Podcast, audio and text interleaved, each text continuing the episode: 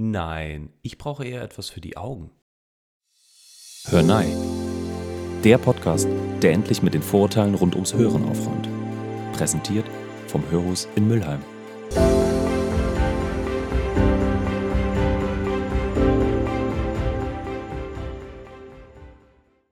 Herzlich willkommen zu einer neuen Episode Hör Nei. Mein Name ist Julia Ankowiak und ich darf wieder Hörakustikmeister Marco Urso bei mir begrüßen. Hallo Julia, hallo liebe Zuhörenden. Heute wollen wir uns über das Vorurteil, ah, ich brauche eher was für die Augen. Oder in dem Fall gar kein Vorurteil, sondern eine klare Aussage der Kunden und der Anwender unterhalten. Wir sprechen heute darüber, warum das Ohr manchmal als Organ vielleicht ein bisschen unterschätzt wird und woher diese Unterschätzung des Organs eigentlich kommt. Deshalb gleich zum Eingang an dich wieder, Marco, die Frage, woher kommt denn das Vorurteil oder diese Aussage? Wo hat die ihren Ursprung? Hörst du das tatsächlich häufig so im Alltag, dass mit den Augen verglichen wird, wenn es doch eigentlich gerade ums Gehör geht? Also der Vergleich zwischen Auge und Ohr, der kommt schon des häufigeren mal vor, gerade wenn es darum geht, ja, aber wenn ich jetzt ein Hörgerät aufsetze, dann wird das Ohr doch auch faul, weil das Auge wird ja faul, wenn man es zu früh unterstützt. okay. Und äh, das ist halt oftmals so ein Punkt, den viele Kunden nennen. Werden wir ja im Laufe der Folge auch noch feststellen, dass das Ohr doch klar ein bisschen anders funktioniert als das Auge. Ich glaube einfach, wir sind alle viel eher visuell gesteuert, als dass wir auditiv arbeiten. Und es lässt sich auch einfach, glaube ich, das Sehen ein bisschen leichter miteinander vergleichen als das Hören. Weil letztendlich, wenn ich jetzt äh, vor mir ein Auto stehen hat, wird keiner auf die Idee kommen zu sagen, hey, das Auto hat aber irgendjemand sehr verschwommen hier hingestellt.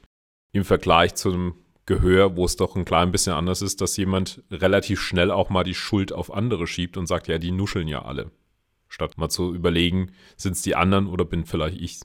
Interessanter Vergleich. Ja, ich glaube, dieses Thema, dass man sich als Mensch sehr viel mit visuellen Dingen auseinandersetzt und mit visuellen Fragestellungen, da ist definitiv was dran, das liegt uns jetzt zugrunde. Wir machen auch irgendwie die Schönheit von Dingen sehr häufig an der Optik fest. Das sind immer subjektive Wahrnehmungen. Das ist natürlich beim Gehör nochmal was ganz anderes. Woher könnte das kommen, dass wir Menschen denken, dass uns die Ohren eigentlich nicht so wichtig sind wie andere Sinnesorgane, wie beispielsweise das Sehen? Wie schon angesprochen, ich glaube, es lässt sich die, die Schuld leichter auf andere auslagern, dass man halt relativ schnell dabei ist zu sagen, ich habe eigentlich gar kein Problem, es sind nur die anderen. Das lässt dann das Ganze doch ein klein bisschen weiter nach hinten drängen.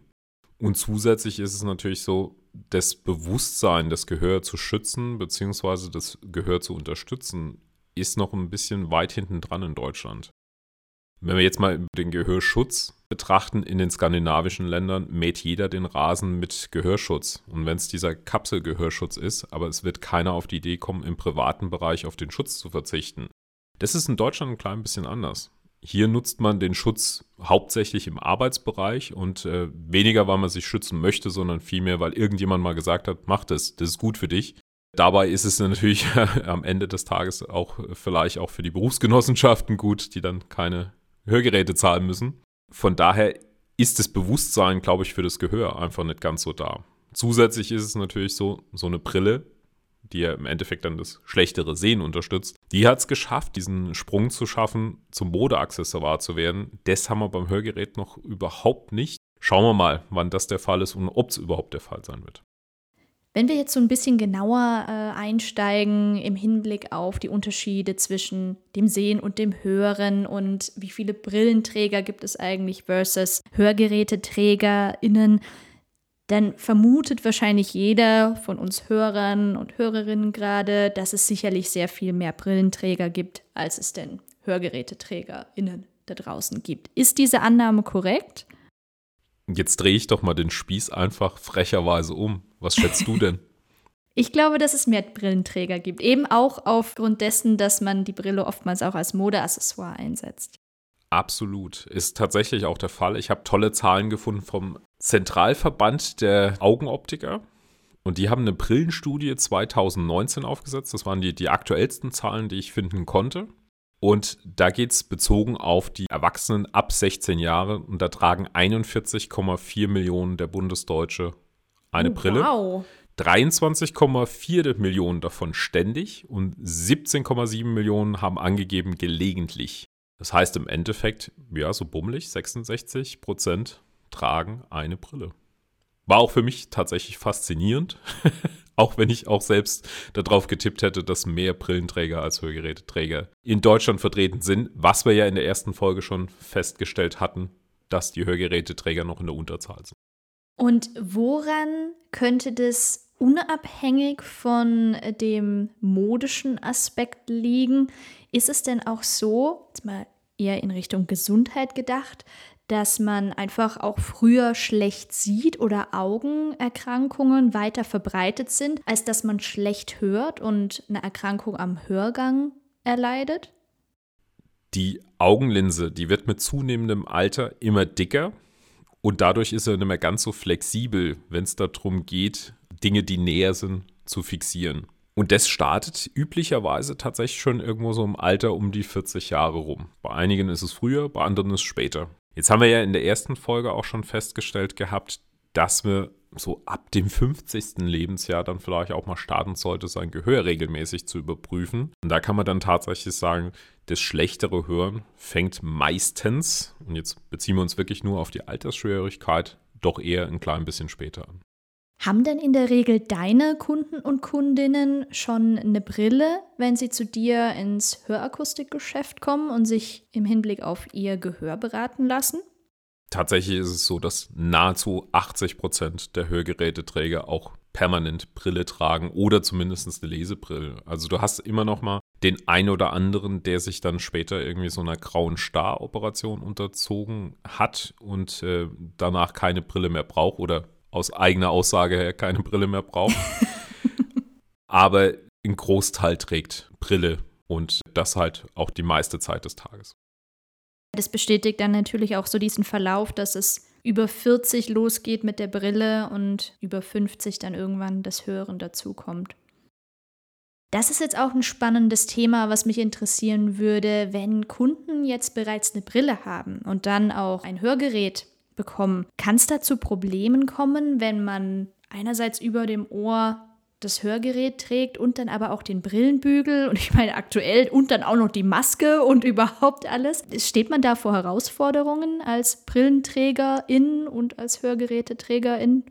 Jetzt ist natürlich die Aussage Kunde versus Akustiker. Der Akustiker wird sagen, nö, eigentlich gibt es da keine Probleme.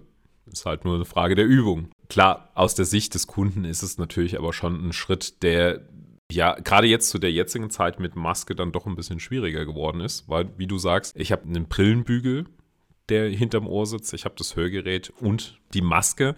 Und wir haben ja schon festgestellt, viele haben auch tatsächlich jetzt in der Maskenphase die Hörgeräte verloren. Durch die Brille tatsächlich haben bisher relativ wenige das Hörgerät verloren, aber es fordert dann doch ein klein bisschen Organisation. Wie gesagt, in Deutschland ist es ja so, dass die Standardversorgungsvariante doch eher hinter dem Ohr Geräte betrifft. Und somit ist es dann so, dass man halt sich ein klein bisschen auch organisieren muss. Wichtig ist zu wissen, der Brillenbügel muss direkt am Kopf anliegen. Dann haben wir natürlich auch den optimalen Sitz der Brille sichergestellt, weil da ist ja natürlich auch wichtig, dass die Gläser passend auf den Augen sitzen, damit halt der Einschliffwinkel gut funktioniert. Dann kommt das Hörsystem. Das sitzt dann quasi zwischen Brillenbügel und Ohr. Und klar, jetzt zu Corona-Zeiten natürlich dann auch noch ganz außen die Maske. Dann sollte da eigentlich nichts schief gehen. Klar, wer das möglich machen kann und da, wo es auch passt, der kann natürlich auf ein Im-Ohr-Gerät sitzen und schon haben wir einen Fremdkörper hinterm Ohr weniger. Ja, das glaube ich. Ich denke auch gerade bei Frauen, also wenn ich jetzt so von mir selbst ausgehe, dann hat man vielleicht auch noch Ohrringe dran, irgendwie schmuckmäßig was. Und ich glaube, dann wird es wirklich ganz schön viel am Ohr, was man da so tagtäglich mit sich rumträgt. Jetzt sind wir ja über das Eingangsargument hier zu diesem Thema gekommen, dass viele Kunden und Kundinnen sagen, ach nee, ich brauche eher was für die Augen. Wir haben jetzt viel über die Vergleiche zwischen der Bedeutung des Hörens versus der Bedeutung des Sehens gesprochen. Wenn wir jetzt mal eher so in Richtung Kosten denken, könnte ich mir auch gut vorstellen, dass das natürlich auch für viele Kunden ein Argument ist, dass sie sagen, ah ja, so eine Brille ist halt vielleicht auch noch mal ein geringerer Invest kurzfristig als ein Hörsystem. Wie setzt sich das denn so zusammen, auch über die Jahre? Ich bin mir sicher, dass man das sicherlich auch nicht so kurzfristig betrachten sollte, sondern vielleicht eher mittelfristig.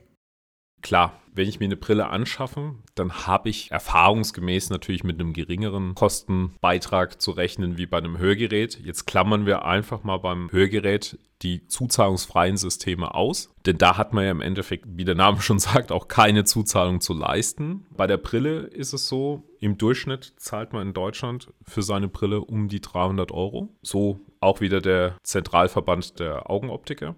Wie setzt sich jetzt der Brillenpreis im Vergleich zum Hörgerätepreis zusammen? Wir starten im Endeffekt damit, der Kunde muss ja irgendwo beraten werden. Dann erfolgt die Refraktion, also quasi der Sehtest. Dann brauche ich natürlich ein Gestell, das ich als Optiker einkaufe, die Gläser. Dann werden die Gläser, die ich eingekauft habe, natürlich äh, daran gemessen, was habe ich für ein Material, was habe ich für eine Beschichtung. Und wenn das Ganze dann beim Optiker ankommt, werden sie eingeschliffen in die Brille oder beziehungsweise ins Brillengestell angepasst alles in allem ist das Ganze irgendwo in drei bis vier Terminen abgewickelt.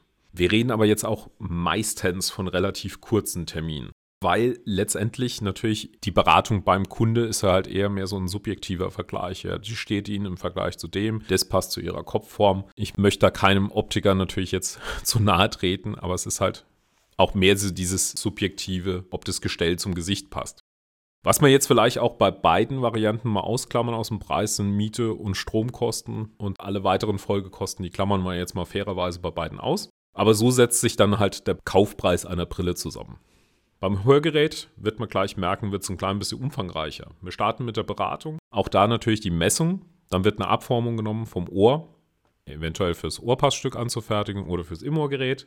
Und dann setzt sich natürlich so zusammen, dass auch ein Hörsystem eingekauft werden muss. Es muss die Otoplastik eingekauft werden, Batterien, Ladesysteme, Zubehör und so weiter. Dann habe ich meine Anpasstermine. Man kalkuliert ungefähr mit drei bis vier Terminen pro Kunde und wir reden hier von einstündigen Terminen plus die Beratung, die wir am Anfang hatten, von 90 Minuten nochmal. Und dann kommt ja die Ausprobephase, wo der Kunde eventuell dann auch mal mehrere Systeme miteinander vergleicht. Und da haben wir ja gesagt, mehr als drei sollten es im Normalfall nicht sein, da wir das ja gar nicht großartig auseinanderhalten können. Diese komplette Ausprobephase ist ja im Endeffekt kostenfrei und der Kunde kann auch, weil es ja komplett unverbindlich ist, auch immer noch sagen, okay, ich spring ab und kaufe einfach gar nichts. Und das sind halt natürlich Punkte, da sind wir schon bei drei bis sechs Termine, bis es wirklich eventuell zu einem Kauf kommt. Und das sind ja natürlich alle Faktoren, die sich im Hörgerätepreis hochsummieren. Wir erinnern uns, bei einer Brille ist es ja so, ich gehe hin, sage, was ich brauche, es wird eine Messung gemacht und kaufe das. Ich habe keine Möglichkeit, das auszuprobieren. Ich nehme das, was ich kriege. Und das sieht beim Hörgerät ja schon ein bisschen anders aus. Es ist ja vieles auch, was ausprobiert werden muss und nochmal abgestimmt werden muss. Und am Ende des Tages, wie gesagt, kann man noch teilweise Horrorstories von Kollegen, die dann sagen, ja, wir haben anderthalb Jahre getestet und dann hat der Kunde abgebrochen. Dann ist es im Endeffekt ja viel, viel Arbeit die am Ende zu keinem Ertrag führt. Und das ist natürlich auch der Grund, warum sich das Ganze nach oben aufsummiert und der Preis natürlich dann doch deutlich über einem Brillenpreis liegt. Zusätzlich ist es natürlich so, wenn wir jetzt auch einfach mal wirklich basic-mäßig vergleichen, eine Brille sorgt dafür, dass ich besser sehe. Das Hörgerät ist ja vollgestopft mit Technik. Es ist im Endeffekt ein kleiner Minicomputer, der hinterm Ohr sitzt. Und das allein sollte ja schon für viele den Ausschlag geben, dass das natürlich nicht mit dem gleichen schmalen Taler wie bei der Brille zu bewerkstelligen ist. Absolut nachvollziehbar. Und man trägt ja wahrscheinlich auch das Hörgerät wesentlich länger, als man es bei einer Brille tut. Das ist so, also tatsächlich sagt man, Hörgeräte leben sind so um die sechs Jahre. Jetzt muss ich in meiner Berechnung, die wir vorher schon angestellt haben, nochmal dazugeben. Man plant natürlich auch in diesen Hörgerätepreis nochmal die jährliche Kontrolle und die Inspektion ein, die im Endeffekt über die komplette Lebensdauer von sechs Jahren ja auch noch folgen. Also das heißt, Nachkauf nochmal sechs Termine quasi mit dem Kunde, die ja dann meistens auch nicht nochmal berechnet werden. Und man sieht schon, dann ist man nachher alles in allem in diesen sechs Jahren ungefähr bei zwölf Terminen mit dem Kunde gewesen. Zum Vergleich bei der Brille, da sind wir bei drei. Ist natürlich auch für den Kunden eine größere Hemmschwelle, sich auf den ganzen Prozess einzulassen, der bei einem Hörsystem anfällt im Vergleich zu der Brille. Das kommt dann natürlich zu den Kosten noch hinzu. Wenn ich das aber richtig verstanden habe, äh, wenn man das dann unterm Strich betrachtet, was man im Endeffekt für sein Geld bekommt, dann sind die Unterschiede zwischen Brille und Hörsystem, wenn man es wirklich mal runterbricht, dann doch gar nicht so groß. Ich glaube, viele Menschen betrachten immer nur den exakten Betrag, der dann auf der Rechnung steht für das, was sie äh, im Gegenzug bekommen. Und das ist wahrscheinlich sehr kurz gedacht. Ja, ich glaube schon. Das ist aber auch viel dem geschuldet, dass wir es in Deutschland auch ja bedingt durch die Krankenkassen auch gar nicht anders ausweisen dürfen. Wenn wir jetzt mal den Schritt gehen und gehen aus unserem Handwerk raus in ein anderes Handwerk. Mein Beispiel sind da gern mal die Fliesenleger. Also sorry jetzt an alle Fliesenleger, denen ich jetzt Unrecht tue. Aber letztendlich, wenn man da eine Rechnung bekommt vom Fliesenleger, da steht genau die Arbeitsstunden drauf, es stehen die Materialkosten, es steht die Anfahrt drauf, es steht drauf, ob der Azubi dabei war und auch nochmal Stunden verursacht hat und so weiter und so fort. Das sind ja alles Punkte, die dürfen wir gar nicht aufdröseln. Und so gehen halt viele dann davon aus, dass es im Endeffekt damit getan ist, ähnlich wie zum Mediamarkt reinzulaufen und einfach einen Fernseher mitzunehmen, dem Verkäufer 500 Euro in die Hand zu drücken und dann wieder zu gehen. Es ist doch sehr viel umfangreicher, es ist sehr viel Maßfertigung in so einem Hörsystem mit drin, die natürlich den Preis mitbestimmen. Also wir haben jetzt heute gelernt, dass der Vergleich mit dem Sehen und mit der Brille als solches ein bisschen hinkt. Was würdest du Kundinnen und Kunden raten oder auch Angehörigen, bei denen genau dieses Argument fällt. Ach, das mit dem Hörgerät, da warten wir mal lieber noch. Ich brauche erst was für die Augen. Grundsätzlich würde ich da sagen, wenn ich im gleichermaßen schlecht sehe, wie ich schlecht höre, sollte man sich auch tatsächlich um beides kümmern. Also das Hören lässt sich schon irgendwo leichter kompensieren als das schlechte Sehen. Man sollte sich aber doch durchaus um beide Belange dann auch kümmern. Das Wichtige ist ja natürlich, beim Hörsystem wäre es ja auch so, dass es Systeme gibt, die komplett von den Krankenkassen getragen werden und somit hätte man den Kostenpunkt hier ja überhaupt nicht als Thematik.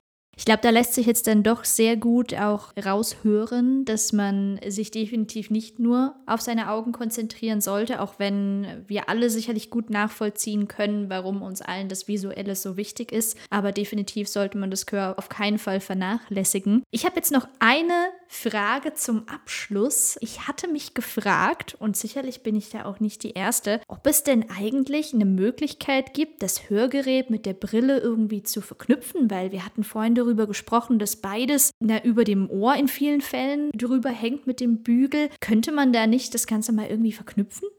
Das gibt's, Schrägstrich gab es. Ach. Also es ist so ein bisschen, also die Hörbrille, so nennt sich das Ganze ja relativ ja, simpel gehalten. Der hätte jetzt auch selber drauf kommen können, ja. ähm, das ist so ein bisschen ein aussterbendes System weil es meistens auch relativ veraltet ist von der, von der Herangehensweise. Leider die Modelle, die ich auch bisher in meiner Laufbahn gesehen habe, sahen auch immer sehr, sehr altbacken aus. Also da ist die Brille eher weniger das Modeaccessoire gewesen. Da war, glaube ich, eher das Hörsystem schon das ansprechendere. Und äh, letztendlich gibt es meines Wissens, ich glaube, ein oder zwei Firmen noch auf dem Markt, die das aktiv noch anbieten. Aber das ist wie bei vielen Kombisystemen, wenn ich jetzt mal an eine Drucker-Fax-Kombi-Geschichte denke, sobald eine Funktion kaputt ist, äh, bin ich auch den Rest los erstmal. Und so ist es natürlich auch hier. Ist die Brille defekt, muss ich auch aufs Hören verzichten und dann stehe ich natürlich da.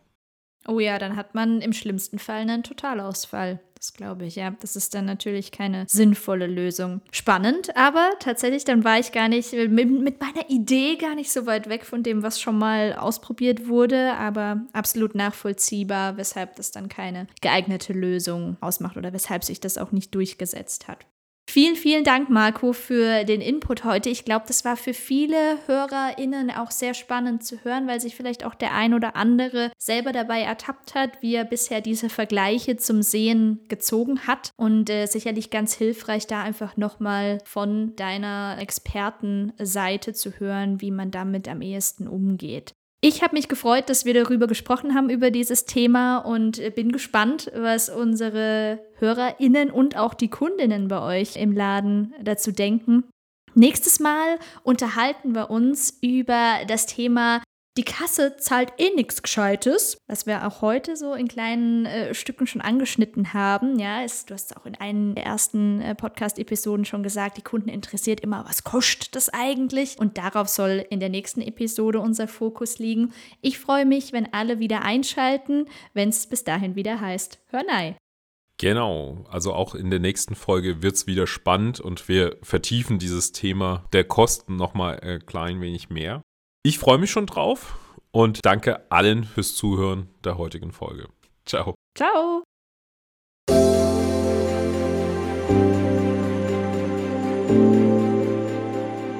Denn vom Hörensagen hört keiner besser.